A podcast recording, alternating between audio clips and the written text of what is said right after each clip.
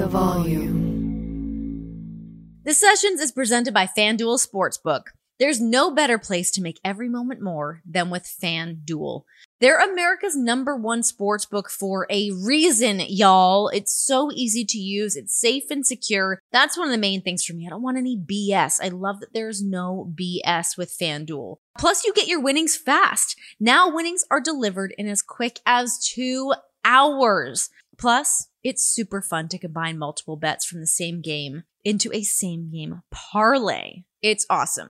So if you are new, just download the FanDuel Sportsbook app to get started now. Sign up with the promo code Renee, that's R E N E E, so they know that I sent you. Disclaimer 21 plus and present in Arizona, Colorado, Connecticut, Iowa, Illinois, Indiana, Louisiana, Michigan, New Jersey, New York, Pennsylvania, Tennessee, Virginia, Wyoming, or West Virginia. Gambling problem? Call 1 800 NEXT STEP or text next step to 53342 in Arizona, 1-888-789-7777 or visit ccpg.org slash chat for Connecticut, 1-800-GAMBLER or visit fanduel.com slash RG for Colorado, Iowa, Indiana, Illinois, New Jersey, Pennsylvania, and Virginia, 1-877-770-STOP for Louisiana, 1-800-270-7117 for confidential help in Michigan, 1-877-8-HOPE-NY or text HOPE-NY for New York. Tennessee Redline 1 800 889 9789 and 1 800 522 4700 for Wyoming. Visit www.1800gambler.net for West Virginia.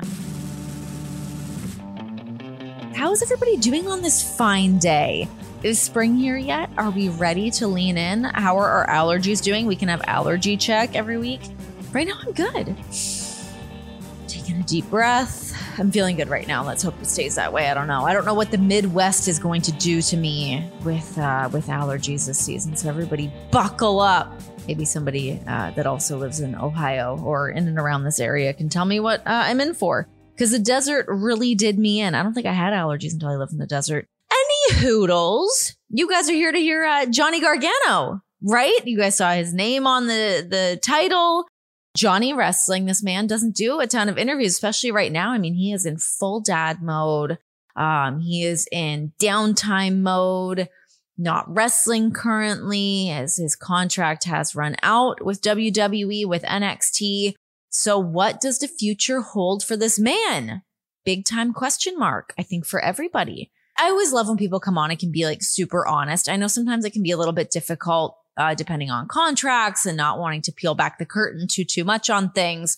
Completely understand that, of course. But I love that Johnny came on here, and I feel like he really gave great answers, some really like thoughtful answers, and uh, just a, a, ton of honesty behind a, a, lot of stuff that we got into just from his time at NXT um, to you know his time on the Independents to um, yeah his relationships with people at WWE, whether it's Hunter, Shawn, Matt Bloom, we got into all sorts of things to what his last moment was like walking out and cutting that final promo um, with NXT. And then also discussing like, dude, what is your wrestling style going to be like when you come back? Are you still going to go as hard as Johnny Wrestling when you know that you got sweet little baby Quill hanging at home that's going to need his dad to get down on the floor and play with him and pick him up and do all those dad things. So we got into all that stuff. Um, so anyways, let's just get into it. Here he is. Johnny Wrestling, Johnny Gargano.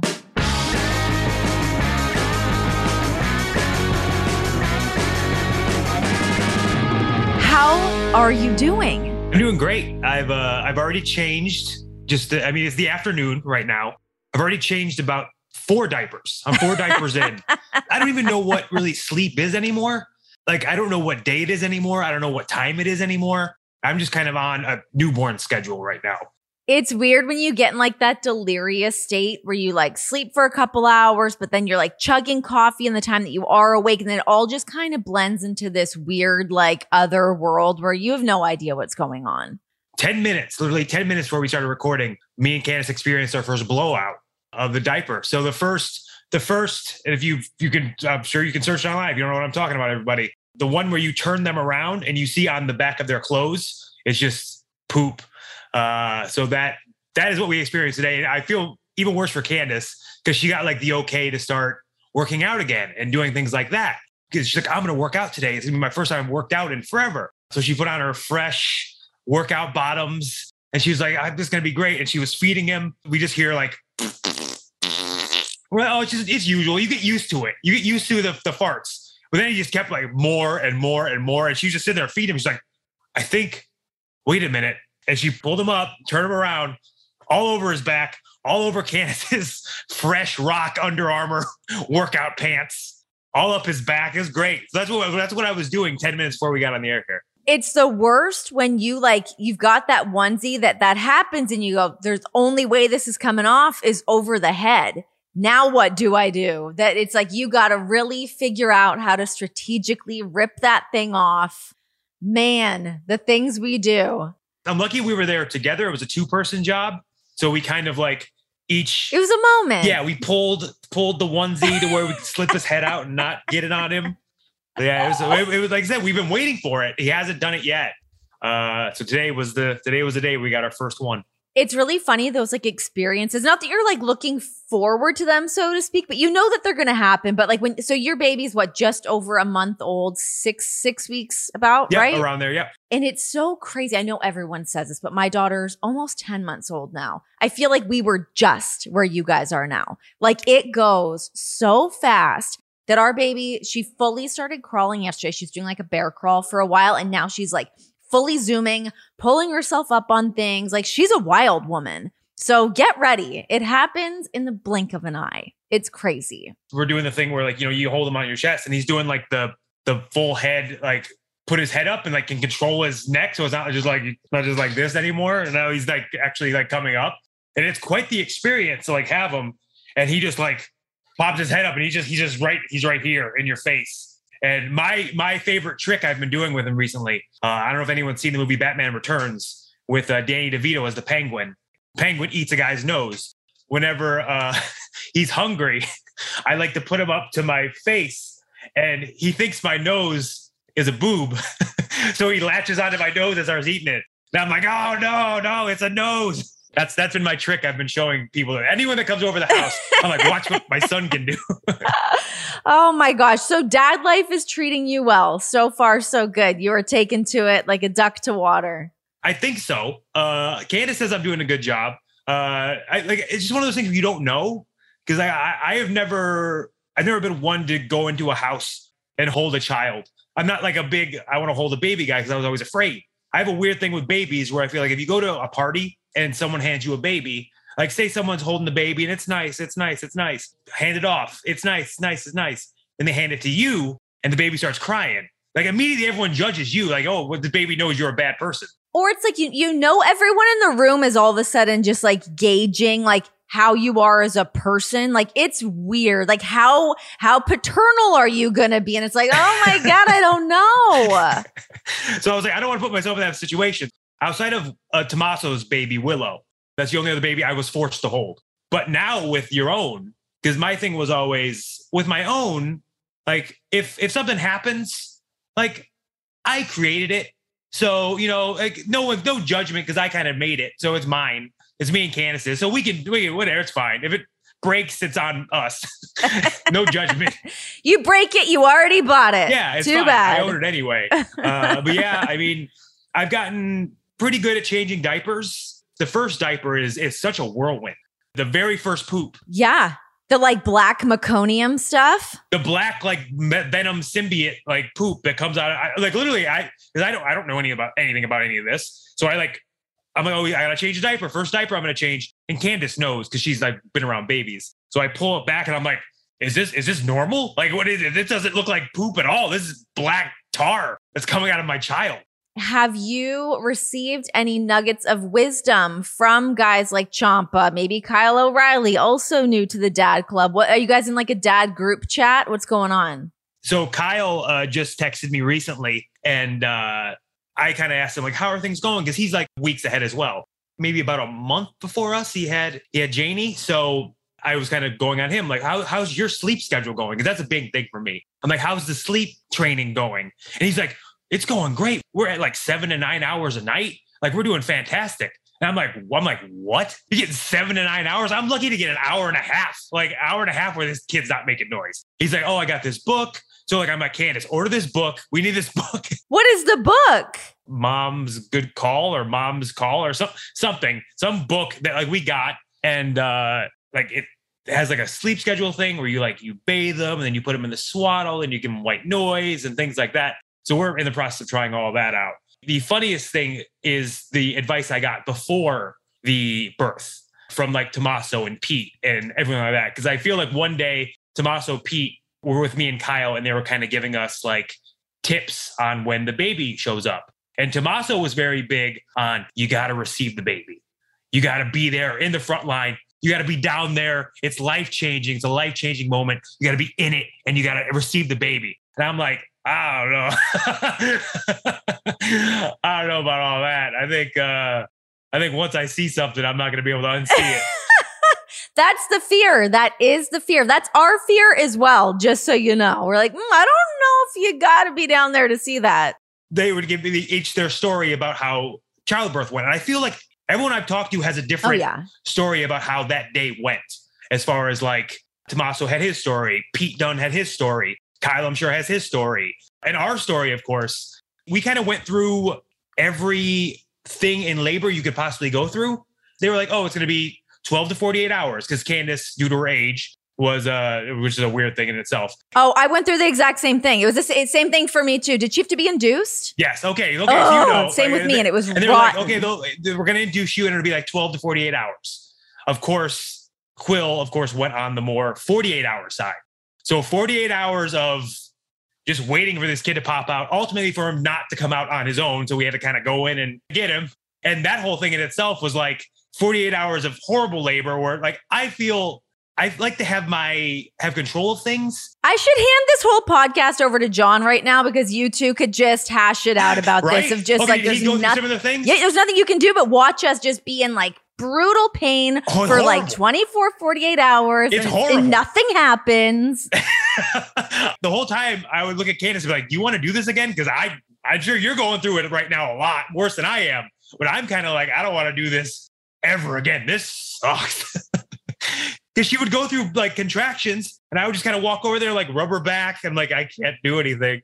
And I was one of those guys where if anything, anything was going wrong, or if I felt like anything was off, I'm calling the nurse. Like at one point, I was like looking at her like IV, and I saw like a bubble in it. I was like, wait a minute, that bubble's not supposed to be in that IV.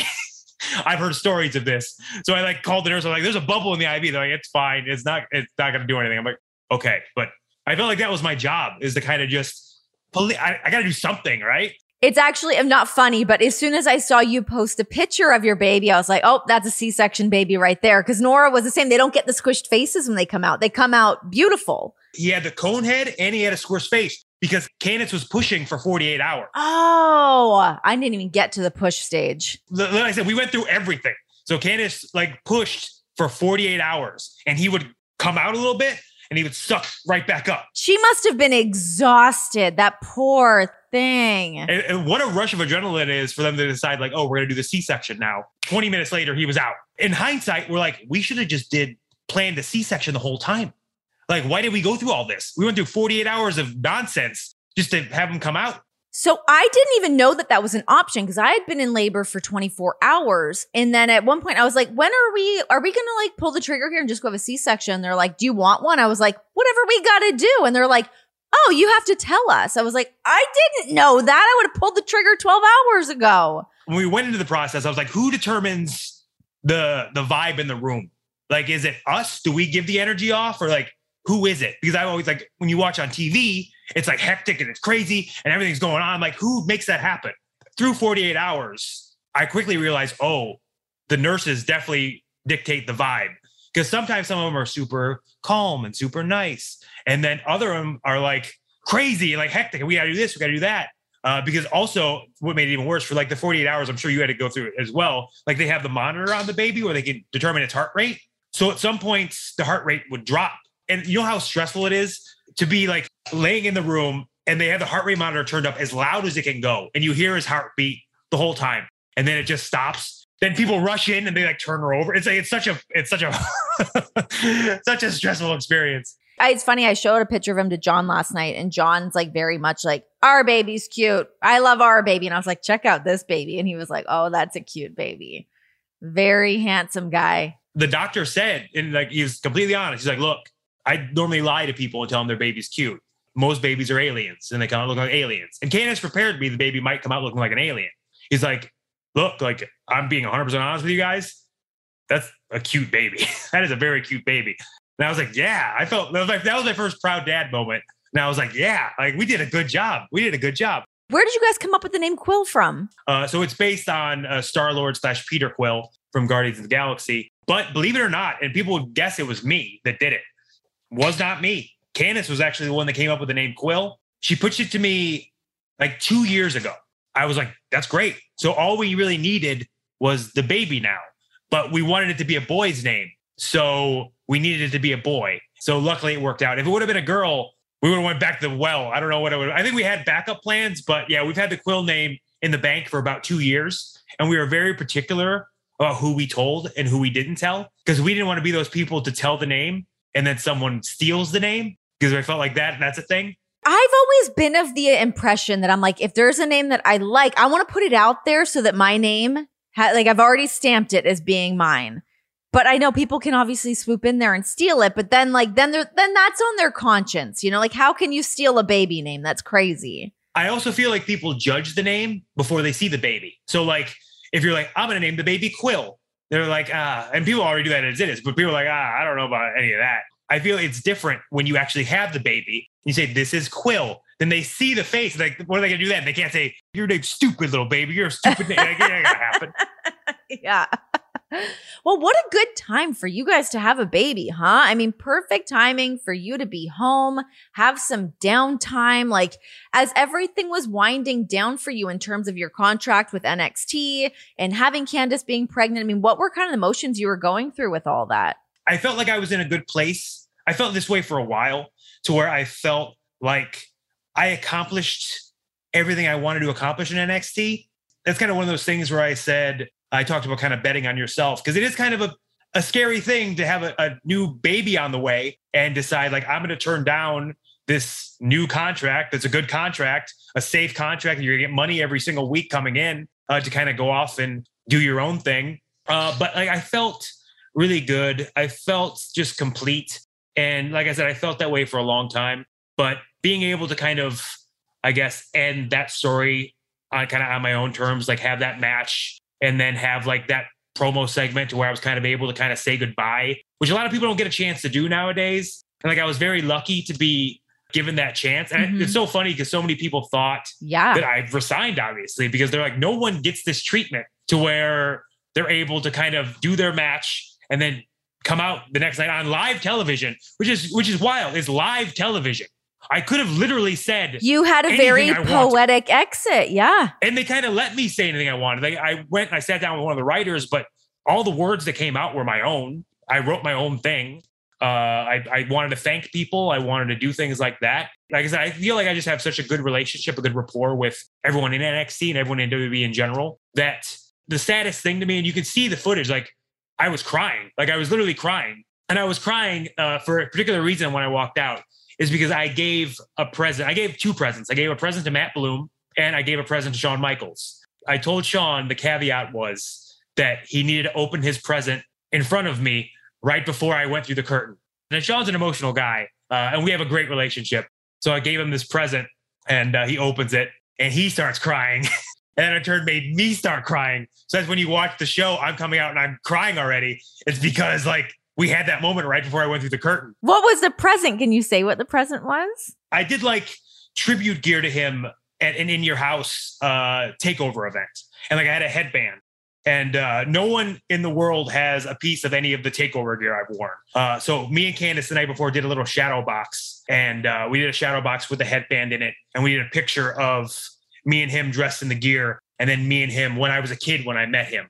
So like kind of side by side pictures. Oh, that just gave me like goosebumps. I know, yeah. And then I wrote a nice message on the back as well about how much he's meant to me and how much he's meant to my career and things like that. So uh, I was able to give that to him right before I went through the curtain. And obviously he started crying. I started crying. and then it's funny because Candice has never seen me cry. So that was kind of the first time she's ever seen me cry. Wait, cry. Candice has never seen you cry? What? Never seen me cry. So like she was very adamant that if I didn't cry when the baby was born, I was going to be in big trouble.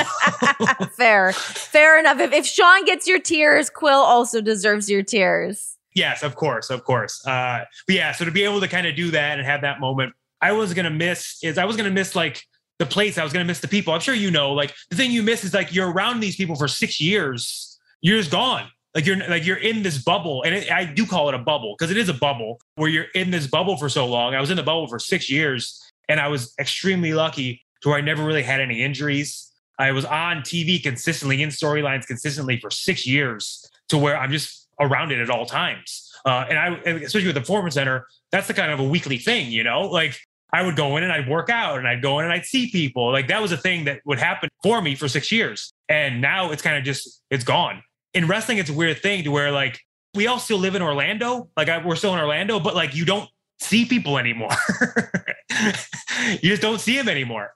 And I think that was the, the the hardest part, especially with like the way I saw NXT going and like with Adam leaving and uh, with Kyle contracts coming up and and everyone kind of out the door. Like we were around all these people for so long, and then you kind of look around the locker room and like all your friends are gone. It affects you, like it hurts you because you're like now you're not seeing your friends anymore on a on a daily basis, and it just it makes you sad. So at that point, like I felt like I don't know, I have a, a chance to kind of tell my story and end it the right way, and also kind of leave on great terms to where you know whatever happens in the future happens. But I can kind of take this time now to be around Candice, to be around Quill, enjoy dad life for a little bit because it, it, it, it's just funny how things work out to where I was able to kind of time that out. It was not on purpose. It was definitely not on purpose, but I think everything happens for a reason. And uh, it gave me a great opportunity. It's really wild how that does happen too. And like you kind of look around and the moment in time that you had that you were able to capture with those six years was kind of like that lightning in a bottle situation of, like you said, of having consistent storylines, always being on TV, not having injuries. That once you see that, okay, I feel like that chapter's kind of done now to now figure out what to do. So, did it feel like the writing was on the wall for you to leave, or were you kind of waffling back and forth at any point? I kind of made my mind up like a year in advance that this was going to be my last. That's pretty crazy considering how much changes has had happened within that last year as well. I know, like, like, and like, like people said, like, oh, Johnny left because NXT changed. No, like, I was always, I kind of had it in my mind that, uh, and like, I wasn't leaving to go to any particular place. I kind of just felt like I needed to to go because I felt like if you watch a TV show or if you watch anything in general, if you see the same character, and obviously I changed character, I turned heel, I did funny stuff, I did things like that here and there. Uh, but if you see the same person on TV for five years, six years, it gets stale. I believe that being off TV and being away makes people miss you. And I think people need to have a chance to miss you. And if they don't, then they don't really care in general. So I felt like the last year, I was like, I'm going to have fun this past year and I'm going to do whatever I can to try to set this place up for the future. That's why me and Candice focused a lot on Indi Hartwell. We wanted to give India a, a, good spot. We wanted to give Austin Theory a good spot. Uh, we wanted to help out as much as possible. I wanted to try and give guys opportunities that they wouldn't have gotten to have a, a long match with Kushida at a takeover.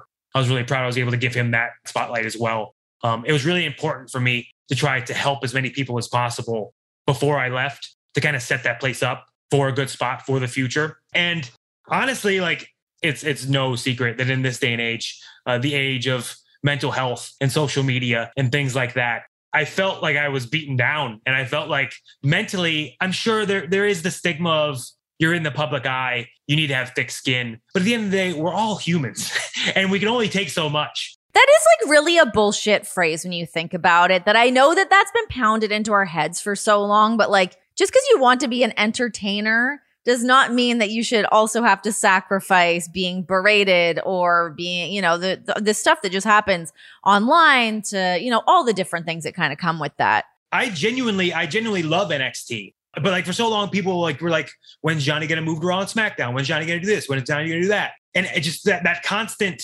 question and that constant like people saying like, go do this, go do that, and like trying to take control of my career and what I want to do because like honestly, like what I want out of wrestling is just I want to be able to have creative freedom. I want to be able to have these matches, tell these stories, and kind of just have fun. And the minute it's not fun, the minute it becomes a job and it becomes stress, and just you're constantly beat down by stress, is when I don't want to be a part of it anymore. So I kind of felt like the past year, hearing everything on social media, dealing with all this crap, I was kind of like, I, I want to take this year, put my all into it, kind of leave on good terms, kind of take a break.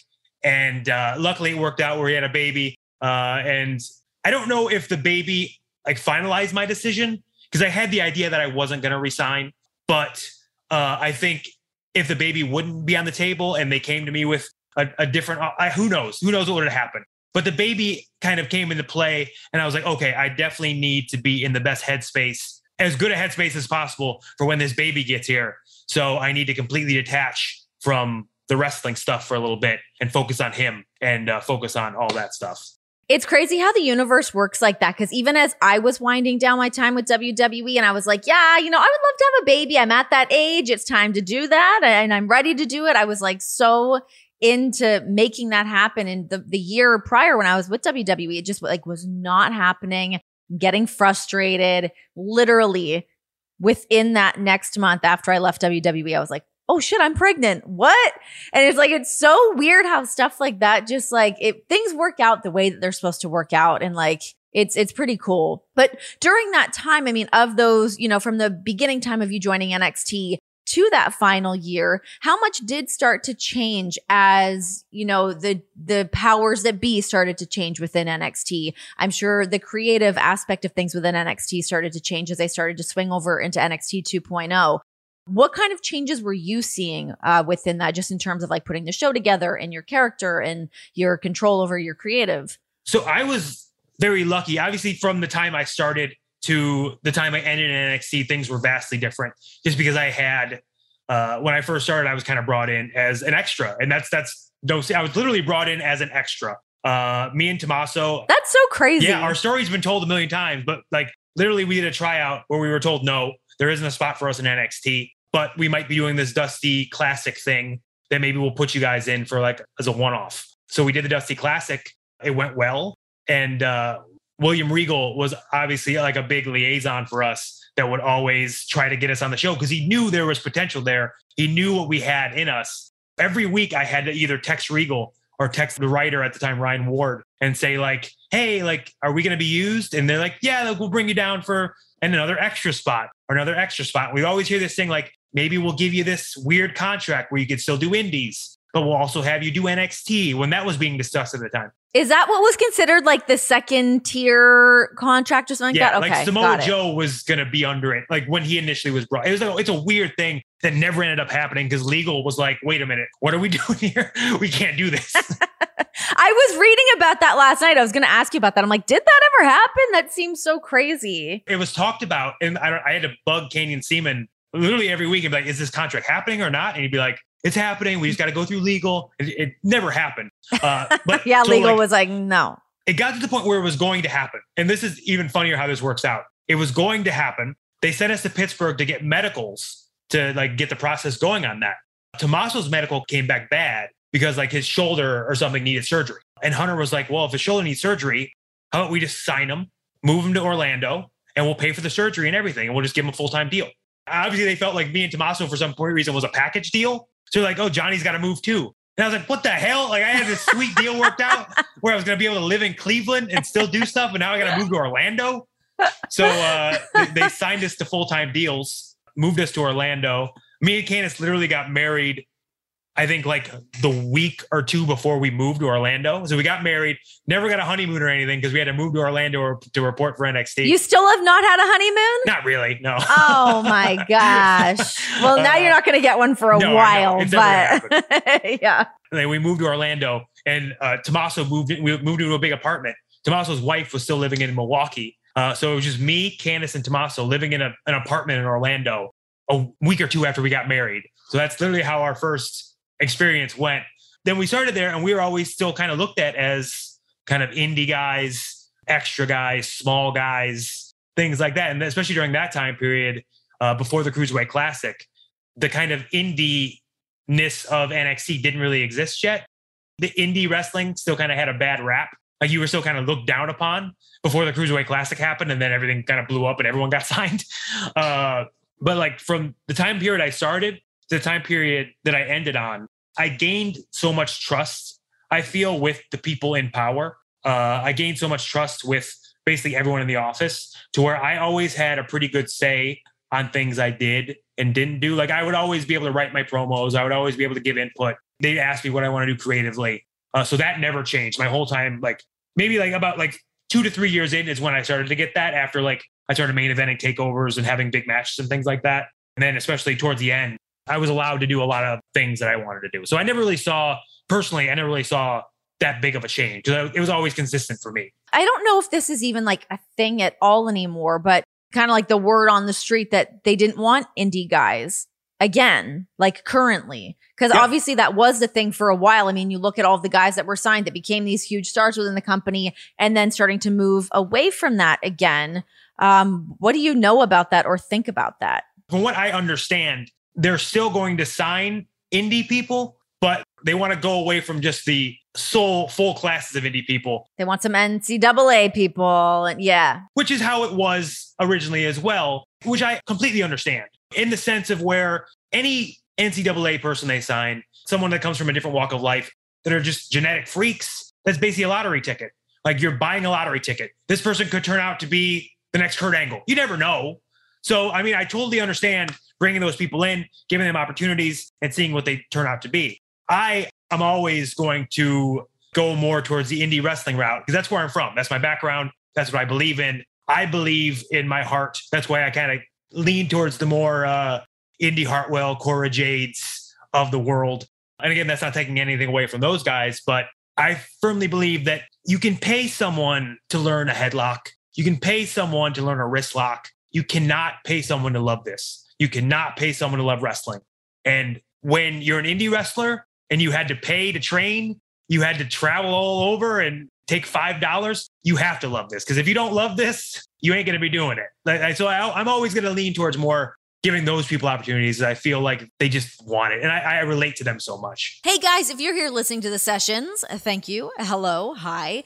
And you love some combat sports? Well, be sure to check out Boxing with Chris Mannix. It's every Friday as he talks with the biggest names in boxing, UFC, and yes, even the occasional wrestling superstar. Chris is one of the most passionate and influential voices in the sport, and he's here every week to help you get smarter on all things boxing. He'll also help you win some money on FanDuel with his weekly betting segment where he breaks down the best bets for all the big fights. Download Boxing with Chris Mannix only here on the Volume Podcast Network. How about eight year old you getting in the ring for the first time? Yeah. As yeah. a baby. Oh As my gosh. Kind of, yeah, baby, yeah. so what ha- there was like an independent that was running in the back of your dad's restaurant, is that right? Yeah. So there was a, an independent wrestling company in Cleveland, Ohio that uh, my dad obviously knew I was a huge wrestling fan. So this indie company came and approached my dad because he has a catering company with a huge parking lot filled with gravel. And they kind of came to him like, hey, can we run a show in your back parking lot? And my dad was like, yeah, of course. My son's a huge wrestling fan, just as long as you let my son get in the ring. Like, yeah, sure, no problem. No problem at all. they they ran a show. Jimmy Superfly Snuka was on the show. Frog splash, baby, coming in hot. I know. And uh like so they they ran the show. And thinking about this now in 2022 is kind of cuckoo bananas. It's crazy. It's absolutely insane. So the show, like, I guess they were they're running a little bit behind. So like we need to kill time. And me being a chubby eight-year-old Johnny Gargano, I had wrestling gear that my mom made me, which was uh, essentially like we went to a thrift store and got like like ladies like spandex tights, and uh, I got like a leather vest and my mom's very crafty. So she like painted the tights. And like I had my like my snow boots, which was like my wrestling boots. And like my name was Jag, by the way. My real name is John Anthony Gargano. So Jag was my wrestling name. And I had my friend who kind of had like a fan of the opera gimmick as well. He had like a weird, the weird fan of the opera face. So we, of course, I had my gear with me.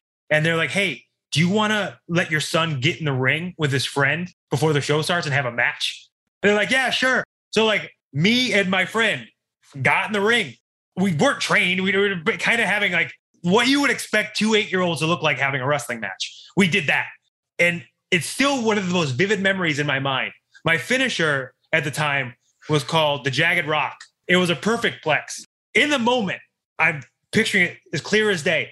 I hooked the perfect plex and like thinking back in my head, it is the most beautiful perfect plex this side of Curt Hennig. Like it is, it is amazing in my little eight year old brain, I'm like, I freaking killed it. I just had the best thing ever. Yeah, it's yeah. So that's that's how that was my induction to wrestling was uh, my first match was technically at eight years old.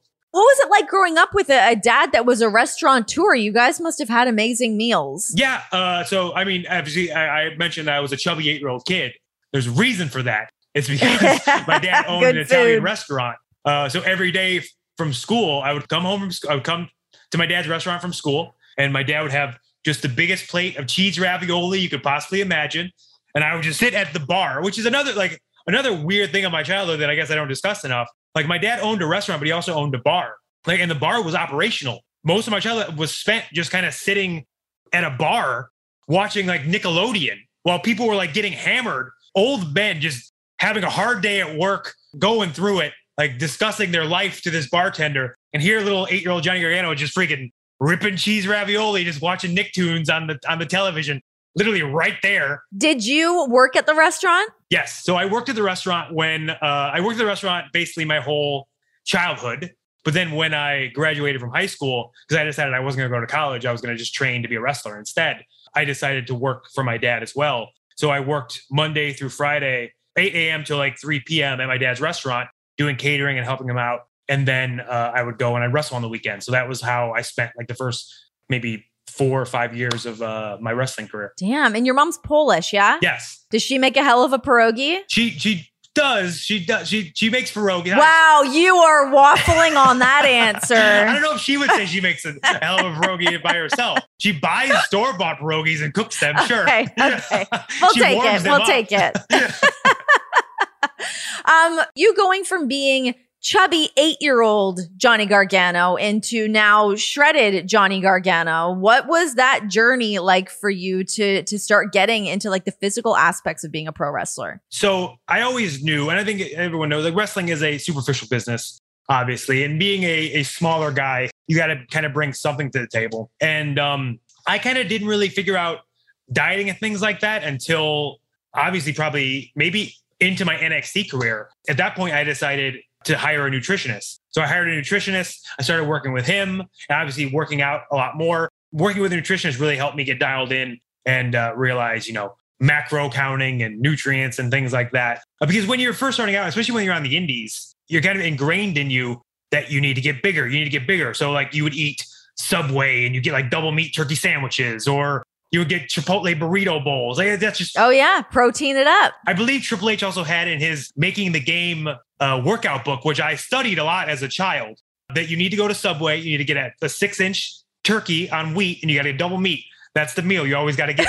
John still does that. Yeah, I mean, that's, that's the indie wrestler. That's what you do. That's how you live as an indie wrestler, apparently. I obviously didn't like realize uh, anything like that, but it's so funny how being a chubby eight year old kid, and then you get back into the the mental aspects of all of this and being on television and having to be in the public eye constantly. Being a chubby eight year old kid, definitely to now being a 34 year old adult, it's so funny how your mind plays tricks on you. Like I talk about how body dysmorphia is not discussed enough amongst the wrestling community. I feel like it needs to be a, a more discussed thing because so many guys that I feel I, feel, I saw like a, a thread on Twitter of guys like talking about how they deal with body dysmorphia, and you don't realize what it does to you. Even at my leanest, even when I had abs for days and things like that, I still saw myself as chubby. I still saw myself as imperfect. I still like saw the little imperfection. I'm like, oh, I'm still loose here. I'm still like like that. And being a kid who grew up in a restaurant, I love food. I'm a fat kid at heart. I love to eat. That's like my favorite thing to do. So to take that away from me and kind of uh, have to dial in diets and then like look on television and see yourself and like I have a fat kid body. Like I see myself on television. I'm like, oh, I look horrible. I look so bad. And that like plays with you mentally. But that's another big part of why I was like, I don't want to be on TV anymore for a little bit. And I was like, I want to kind of just relax and not have to worry about thinking I'm a imperfect, ugly looking person on television for a little bit. It is really crazy what happens. I had um Dax on and we were talking about body dysmorphia with that as well because he he was very open about his struggles with it and bulimia and a bunch of different things that fall under that umbrella especially for men. We don't talk about it. I mean women we put everybody under the microscope all the time and we're always feeling those effects but men never talk about that. And we never think like hey maybe this guy's going through some stuff too or the way that you see yourself or i mean because i would never in my life imagine that you go through something like that. I just see shredded Johnny. Yeah, yeah. And that's that's a big reason why I feel so strongly about talking about it. Because I feel like if I'm going through it, there's definitely hundreds of people that wrestlers or not wrestlers that are going through it as well. And they're gonna see me and see my body and be like, if this guy feels this way, like why? Like it, it, it's just a very real thing that's a kind of never going to go away in my head. like I said, I'm a chubby eight year old kid, and it's one of those things where I've learned to kind of live with it and deal with it. And I I realize what I'm doing in the moment. I'm like, if I see myself and I'm like, I look horrible. I'm kind of like, do you really look horrible? Or is that just your brain kind of tricking you to say like you do look horrible? But just I don't know. It is a total mind fuck though, because I mean, yeah, we like I said, we all go through that. And like even now after having a baby, where I'm like, what is happening? We're like, if I'm in clothes, things might be all right. But uh, as soon as I'm like, wait, what is this skin? What's happening over here? That's like, it's so hard not to analyze every little inch of your body and to not be so hard on yourself all the time. Um, when do you feel your best? I never. never. Oh, that's so sad. I know. I, there was never a moment, and this may just be coming from like a really insecure childhood of mine. Like I said, being a chubby kid, never feeling like he's good enough. Wrestling was the only thing I was good at, and the only thing I am good at. So like wrestling became my identity. To where like if I wrestled really well, people would love me, and like that's such a slippery slope in itself because not everyone's gonna love you. But if you have like the mindset to where if I do a really good match, like everyone's gonna love me and I'm gonna get that love I, I need. But then you go on Twitter and you see someone say you suck, then you just think, oh, I, I do suck. And it could be, like I said, it could be 500 people saying that was the best match I've ever seen. The one person that says Johnny Gargano was the worst wrestler in the world, that's gonna be the one I remember. That's gonna be the one that sticks with me. Any match I had that's like praised or any any match that people liked, every single time I come through the curtain, uh, anyone that was in Gorilla can tell you this. I walk through the curtain and I just say, was that okay? Like, was that fine? It could be 15,000 people in Barclay Center losing their freaking mind. But I'll still come through the curtain and be like, was that, was everything okay with that? You guys fine with that? And like, you can ask Candice, so many nights were spent at the hotel of me just like sitting there kind of depressed and being like, I could have did better. Like I could have done more. Like I, I left an opportunity on the table where I could have done this. And so much of that just comes from a place of insecurity. And that's why I think right now is a really tricky part for me because like wrestling's out of my life. Yeah, I was going to say, is that giving you like another identity crisis, knowing that wrestling is your thing and to not be doing that right now? How does that make you feel? That's the thing. Like, so wrestling's out of my life right now. And there's so much uncertainty in my mind in the wrestling world because I don't really know where I fit in. I don't know where I want to be. I don't know what I want to do. And with wrestling being out of my life, that is my one identity. Like I'm Johnny Gargano, the wrestler. You're Johnny Wrestling. Johnny Gargano, the wrestler. Like what? Yeah, I'm Johnny Wrestling. yeah. I'm not Johnny Wrestling. Then who am I? So I'm having kind of an existential crisis in itself to where I'm going through that. Is that like a weird thing? Does that keep you up at night? I feel like when I go through moments like that, I'll like wake up sometimes and I'm like, I just like, it, it's a weird thing because I, I sort of feel displaced sometimes like that as well. And it can be such an odd thing to go through. So we talk about how everything happens for a reason. I think like having Quill now that's let me not think about it that much. And I've, I'm so focused in on taking care of him and being for Candice and doing the best I can for him that I'm not really thinking about like the future. I'm just thinking about the now, which is kind of a nice mindset to have. Obviously, there's still that little bug in the back of my head that's saying like, you're gonna have to do something eventually. Are you watching anything? I watch everything. Yeah, I watch literally everything. I watch AEW, I watch WWE, I watch NXT. And at my heart, I'm still a wrestling fan, and that's never gonna leave me. And it's really fun to see my friends do great stuff. So uh, I, I will always watch that. I posted like a vlog on my YouTube where me and Candice were literally watching AEW and NXT and Elimination Chamber in the delivery room. Like that's just what yeah. we were doing because we're wrestling people. yeah. It's such a weird thing now to be like, I'm not dieting. So like I'm viewing my body in a different way. And I'm also not wrestling, so I'm viewing myself in a different way. Hey, we all appreciate a dad bod. Let's just put that out there. We do love a good dad bod. We respect it. We'll see how I don't know if the internet's going to respect. it. I'm glad you do. Hopefully, they'll be forgiving. Yeah, we'll they'll we'll be see. forgiving. It'll be gone by the time I come back. I promise. Do you have any kind of a timeline on when you think you want to look to getting back in the ring? So I just started taking bookings at signings and stuff like that because I felt like the thing I was missing the most, and that's the thing that Twitch helped out with, was like I missed that instant satisfaction of like talking to fans and getting that interaction with them. So I really wanted to kind of take like three to four things a month and be very selective about where I can go and kind of meet the fans and interact with them. And that can fill my heart with happiness. For a little bit. And luckily, signings also help as well, like to where I can fly in in the morning, I can do the signing and fly right back. So I don't have to be gone at night. And I feel like being gone at night is the hardest part for we're having a baby because uh, that's like the time where you need to sleep and you kind of got to switch off and one person needs to do one thing. So I wanted to be here at nighttime for Candice as much as I can. So starting to dip my toes into that. Uh, when am I going to return to the ring? And this, that's the more tricky part because it's just kind of going to be a feel thing. It needs to be the right place. It needs to be the right time. And I'm all about like, like I said, things happening for a reason. And I think like eventually something will show itself to me. The universe will present itself in some way to where I'm like, okay, this is it. This is the thing I'm going to do. And I don't know where it's going to be. I don't know when it's going to be, but I feel like everything will work itself out and uh, it'll be the perfect time when it does come. Do you feel like when everything was happening between NXT and AEW, um, that NXT was trying to combat what was going on with AEW in terms of like, you know, all the eyes going over there and seeing their numbers constantly going up? Were those conversations that were being had in the locker room or, you know, with some of the higher ups there? Like the locker room, like we all kind of just did our job and we kind of kind of just put our heads down and we were kind of like just like like you said, we we all have friends.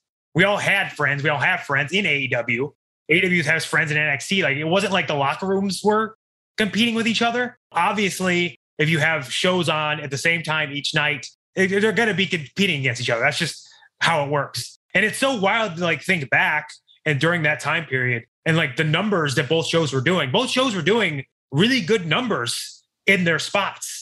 NXT at one point was almost doing a million. Like that's that's a thing that like people are kind of like are rewriting history and saying like NXT never did well. But at some point in some shows, NXT were close to a million. But there were some competing. There was some like we got to do this because they're doing that. But I don't know if anything was ever like booked purposely. I'm sure like some cards were booked on purpose in certain times because other things were happening. That like that was unbeknownst to all of us. We're kind of just, as you know, working there. You kind of get the script and you kind of got what segment am yeah, I in? What am I doing yeah. now? Okay, oh, this is what I'm yeah. doing. Okay, cool, good to know. But other than that, like there wasn't anything competing going on between locker rooms or anything like that. But it's weird to me now to see people looking back at the golden age of NXT with like anything other than like fond memories. Because for for all of us, we wish we would have appreciated it more. Because there was a time period where NXT were selling out 15,000 seat arenas. Takeover New York, me and Adam Cole, the two out of three falls match, did a million dollar gate. Like it, they drew a million dollars. We were like, NXT never made money. NXT made a lot of money.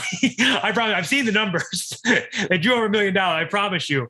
There was never any like we need to do this for that. But I, like I said, I just wish I wish we would have appreciated the moments we had more. It's one of those things where you never know you're in the good times while you're in them. Fight fans, take your best shot with a $150 bonus insight credit guaranteed from FanDuel Sportsbook.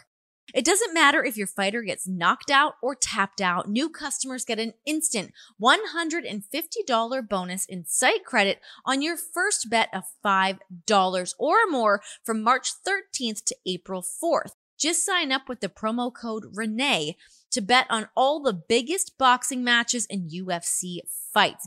Get in on this. You don't want to miss it. You can choose from the money line to the method of victory and so much more. And with cash out, the ball's in your court so you can close out your bet whenever you want before the fight is over. So get your $150 bonus in site credit guaranteed. Just sign up with the promo code Renee, R E N E E, on the FanDuel Sportsbook app. Disclaimer 21 plus and present in Arizona, Colorado, Connecticut, Iowa, Illinois, Indiana, Louisiana, Michigan, New Jersey, New York, Pennsylvania, Tennessee, Virginia, Wyoming, or West Virginia. First online real money wager only. $10 first deposit required. Bonus issued as non withdrawable site credit that expires 14 days after receipt. Restrictions apply. See full terms at sportsbook.fanduel.com. Gambling problem? Call 1 800 NEXT STEP or text NEXT STEP to 53342 in Arizona. 1 888 789 7777 or visit ccpg.org slash chat for Connecticut. 1-800-GAMBLER or visit fanduel.com slash RG for Colorado, Iowa, Indiana, Illinois, New Jersey, Pennsylvania, and Virginia. 1-877-770-STOP for Louisiana. 1-800-270-7117 for confidential help in Michigan. 1-877-8-HOPE-NY or text HOPE-NY for New York. Tennessee Redline 1-800-889-9789 in Tennessee. 1 800 522 4700 for Wyoming. Visit www.1800gambler.net for West Virginia. So, as I was preparing for this interview, I was on your Twitter and saw your pin tweet with the the older documentary on you and your indie days going through that injury that you went through with your match with Ricochet uh, with your back. Um, and your just your style of wanting to leave everything in the ring every time. You want to put on such a great show for everybody. Is your style going to change at all when you get back in the ring now being a dad? Are those things you're going to be thinking about in terms of like preserving your body in a different way? It is in the back of my head where like I obviously, you know, and recently with Big E and things like that, you know, it's it's no secret that like what we do is very dangerous. And in a one second's notice, like your life could completely change. It's just how things go. And that's the risk we take in the ring. I do want to say yes, but also knowing me and knowing who I am and knowing that I'm never going to not want to give 110% because that was the biggest thing for me is I felt like so many people have supported me for so long. I wouldn't have gotten as far as I have in my career if it wasn't for wrestling fans. Wrestling fans cheer for me. Wrestling fans pay my salary. Wrestling fans, you know, are the whole pipeline of all of this. And I never wanted to feel like I was taking money out of their pockets. I never wanted to feel like I didn't give everything I had.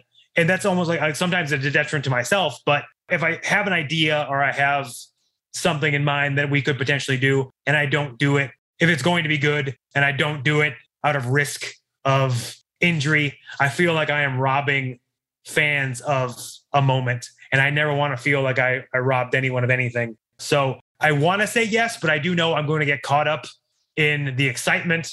I'm going to get caught up in being back in it. My wrestling brain right now is completely turned off, but I'm sure the minute it turns back on, it's going to be going a million miles an hour. this is going to be a freezing cold take because I'm going to be wrong. um, my one of my final questions as we're winding down here is how much money do you think is behind you and all of these toys and all these action figures? You are literally in like a Toys R Us right now. a lot uh, we just me and Candice just recorded like a, a YouTube video going through this room because a lot of people have been asking that question. Like, do you have what, heat with Zack Ryder? His amount of money he spends is I can't touch that. I'm not allowed to touch that. I wouldn't be allowed to touch that. So these are all toys that I collected when I was a child. I kind of wanted to recollect them for myself, but also for Quill when he gets old enough. Because yes, they're in packages right now, but I'm totally fine when he's old enough to like him to open up the packages and kind of play with them, kind of experience the same things I did as a child and have the toys that I did as a child. So uh, that that was my ultimate goal. Because you know, and I say this too because people are like, "You're to let him open all this stuff?" I'm like, "Well, when I die, you're just to sit in packages. Like, if he wants to play with them, like, uh, go for it." Might as well. Might as well have at it. And it's a hell of a collection. What is your like? What is your most proud thing in there? I was a big Spider-Man the animated series guy when I was younger, so I have like the complete collection of that. But if you, I guess if you're a wrestling fan, like I have like the whole collection of like the original Hasbro's. I feel like you could play a great Spider-Man. You are Spider-Man esque. I feel like you could be cast. I try to be. I try to be. That's probably the one of the kindest thing anyone's ever told me. So I appreciate that. Um, okay, before I let you go, you did have a, a bit of a run uh, on Raw. What was what were those moments like for you when you were on Raw and some of the conversations you had with Vince, with Hunter, when all that stuff was going down? So one of those things that like people don't realize, and I can't even remember. Did we interact? Were you you were there, weren't you? You guys all kind of came up, and I remember it just being a little bit like, "What's happening? What's like?" You guys were super confused. That's how we felt as well, because like during that time period, like we were doing the story in NXT, and everything was going great, and then the next minute, I know I'm getting a call saying I'm going to be on Monday Night Raw, and I'm called up to Raw and SmackDown, and uh, it was completely out of left field. We had no idea. I was literally in Cleveland, Ohio. Uh, I was at my dad's birthday party, and I was like, "It's going to be a great weekend." I get to enjoy myself. I'm not going to wrestle for a little bit. It's going to be fantastic. And I get a call from Matt Bloom that says, You're going to be on Monday Night Raw on Monday. And I'm like, What? They're like, Yeah, uh, you're officially called up. And I'm like, We're literally in the middle of, I'm the North American champion right now. Tommaso's the NXT champion. We're literally building to a match between us at TakeOver New York. What is happening? Ricochet, Aleister Black, me, Tommaso. We were called up randomly in Lafayette, Louisiana. Uh, the worst. if you live in Lafayette, Louisiana, I'm sorry. Bad crowd that night. Not the best place to debut for NXT people as well. Maybe, maybe New York, Chicago, one of those markets that like are, are kind of smart. But no, I literally had to text Tommaso and say, "Hey, can you go to my apartment? Because I don't have gear. I don't. I'm in Cleveland. Like I have to fly from Cleveland to uh, Lafayette uh, the next day. I'm like, can you go to my apartment? We had to FaceTime. Go to my apartment, get my gear, get a suit for me to wear because I got to wear dress clothes for this occasion. I had to FaceTime with Tommaso and tell him, okay, get that suit, get that that shirt, get that. He got all that, packed it, brought it to me in Lafayette. And I think it was one of the that might have been one of the saddest flights I've ever taken. I remember you guys all feeling a little bit morose about the whole situation because none of you knew what you were doing. It all just felt very disconnected from all the work you had been doing. I am always in the mindset of like, if you want things to succeed, you need a plan. You need long term storytelling, long term plan. And I felt like that's what we were really doing really well in NXT is we were telling long term stories that people were invested in. And I feel like in wrestling, if you have a plan, most of the time it'll work out. But like you said, we got there and the whole car ride, me, Aleister, Tommaso, uh, Ricochet, we were like, what? Because we all knew nothing. No one knew anything. And we were like, what are we doing on this show? Like, are we a group? Are we showing up as a, Like, are we the new Nexus? What's happening? Like, we had no idea what was going on. Like, what are we doing? And then we get there and we find out it's me and Tommaso versus the Revival. Me and Tommaso are teaming again in a tag. Aleister and Ricochet are, are doing single stuff like okay, and we were like we always loved working the revival because we had a great run with them in NXT and they're the best, but uh, we just didn't know what was happening. So we go through that match, and then on SmackDown we wrestle Cesaro and Sheamus, and everything's great. Like Vince is awesome. I'm in the hallway just hanging out. Vince is coming up, he's smacking me on the back and saying, "Yeah, good job, kid, good job." But it's one of those things where like I felt like we had unfinished business in NXT. The story we were telling was not done yet, and we needed to kind of end this story the right way. So it ended up working out to where they found out Tommaso's neck he needed surgery. Yeah, that was quick. That was a really quick turnaround. All of a sudden, that like you, got, it was like, now what? Yeah, I believe we were at Raw or SmackDown, and Tommaso saw the doctor, and Tommaso pulled me aside and said, "They're pulling me. They're making me go get surgery." And then when that happened, I was like, "Okay, well, what, what do we do now?" Because I think the ultimate plan was for us to do Raw and SmackDown stuff, but keep doing NXT stuff as well because Tommaso was the NXT champion and I was North American champion. I just lost it though. But and then Tommaso had to get neck surgery. I remember as soon as I heard that, I texted Sean, I texted uh, everyone, and I was like, "Hey, Tommaso's out. If there's no plan, if the plan was just for me and him to be a tag team, and then I think the plan was for me and him to be a tag team, the turn to happen, me and him to feud up there. I'm not really sure logistically, but if you don't have plans right now, just send me back to NXT so they have somebody that can main event this takeover. and then uh, everyone agreed that, okay, we'll send you back and then we'll bring you back eventually. And then luckily the USA deal happened and they're like, we need Johnny on USA. And then it's just one of those things where it never got talked about again. it's like that, like Homer Simpson back into the hedge gift. Yeah, as you know, it's just such a stressful environment. And some people are great in that environment. Some people love the stress. Some people love that atmosphere. I really like to know what I'm doing. I really like to know how much time we have. And if time gets cut, that's fine but I just like to know and have a hand in the story and the process and uh, things like that. But like I said, like everyone in WWE is great. They've always treated me great, but it's just the environment sometimes is a little uh, little wild, as you know. Yeah, the amount of times that we'd be like going on the air and they're like, the show's not written. Vince is rewriting it right now, but uh, let's go out there right now and start the show. It's like, what the hell? It's nuts. Um, have you had any conversations with Hunter since you left or as you were on your way to leaving? Because obviously he wasn't around during that time with his health issues and whatnot. Um, but have you spoken to him? I talked to him a few times. He texted me and Candice when Quill was born, obviously, and congratulated us. And he said he can't wait to meet Quill. And uh, my one request is that when he meets Quill, can he please take the finger pointing picture with him? And he said he would be honored to do that. So that is what we have in the docket is uh, Hunter's going to hit Quill with the next uh, finger pointing picture. Well, Johnny, thank you so much for hanging out with me for a bit. I know you're obviously a very busy man doing that dad duty. Hopefully, you don't have another blowout waiting for you on the other side of this. uh, but looking forward to more pictures of sweet little Quill up on your social media. Thank you, Renee. Yeah, it's been fun. Like I'm gonna go change. I'm probably gonna change. I already changed four diapers. Probably be another eight today, probably. Also, was it rude that I was drinking from a Bengals cup this whole time? I saw that. I was gonna. I was gonna acknowledge that at some point being a Cleveland Browns fan. I know. Sorry about that. It's I mean, it's, Ohio. it's Chip. Yeah, it's still Ohio. You can't be mad at us. So if there was another team I would root for, it would be the Bengals. But the Browns are still better than the Bengals. But I mean, did you jump on the bandwagon a little bit no, this year? No, no, no. I actively rooted Boo. against the Bengals because it's in the same division. So I can't I can't root for them. I'm an Ohio girl now. I gotta I gotta have my team. These are my guys. You're like Candice. Candice uh, adopted the Browns as well due to You, you do know, what you gotta do. Well, we had moved we moved to Cincinnati like as things were on the up and up, and I've never had a football team, so I'm like, here we go. I'm on the bandwagon. That's, that's literally the same exact thing that happened to Candice. She moved to Cleveland and uh, she's like, I love underdogs. And I was like, well, if you love underdogs, let me tell you, I got the football team for you. A big thank you to Johnny for taking the time to hang out with me. Uh, I know it's not easy to always take a an hour away from dad duty when you guys are in the thick of it, uh, with a diaper blowout on top of that. So thank you to him and thank you to Candice. Much appreciated.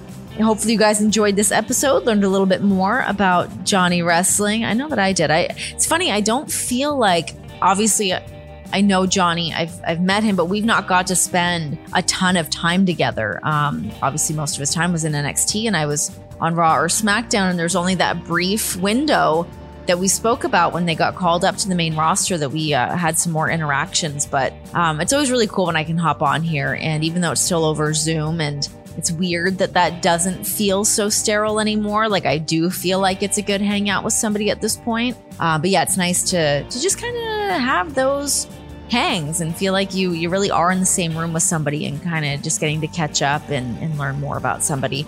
So hopefully it was nice on your ear holes and you guys enjoyed it. All right, guys, I'm out of here. This has been the sessions. See you next time.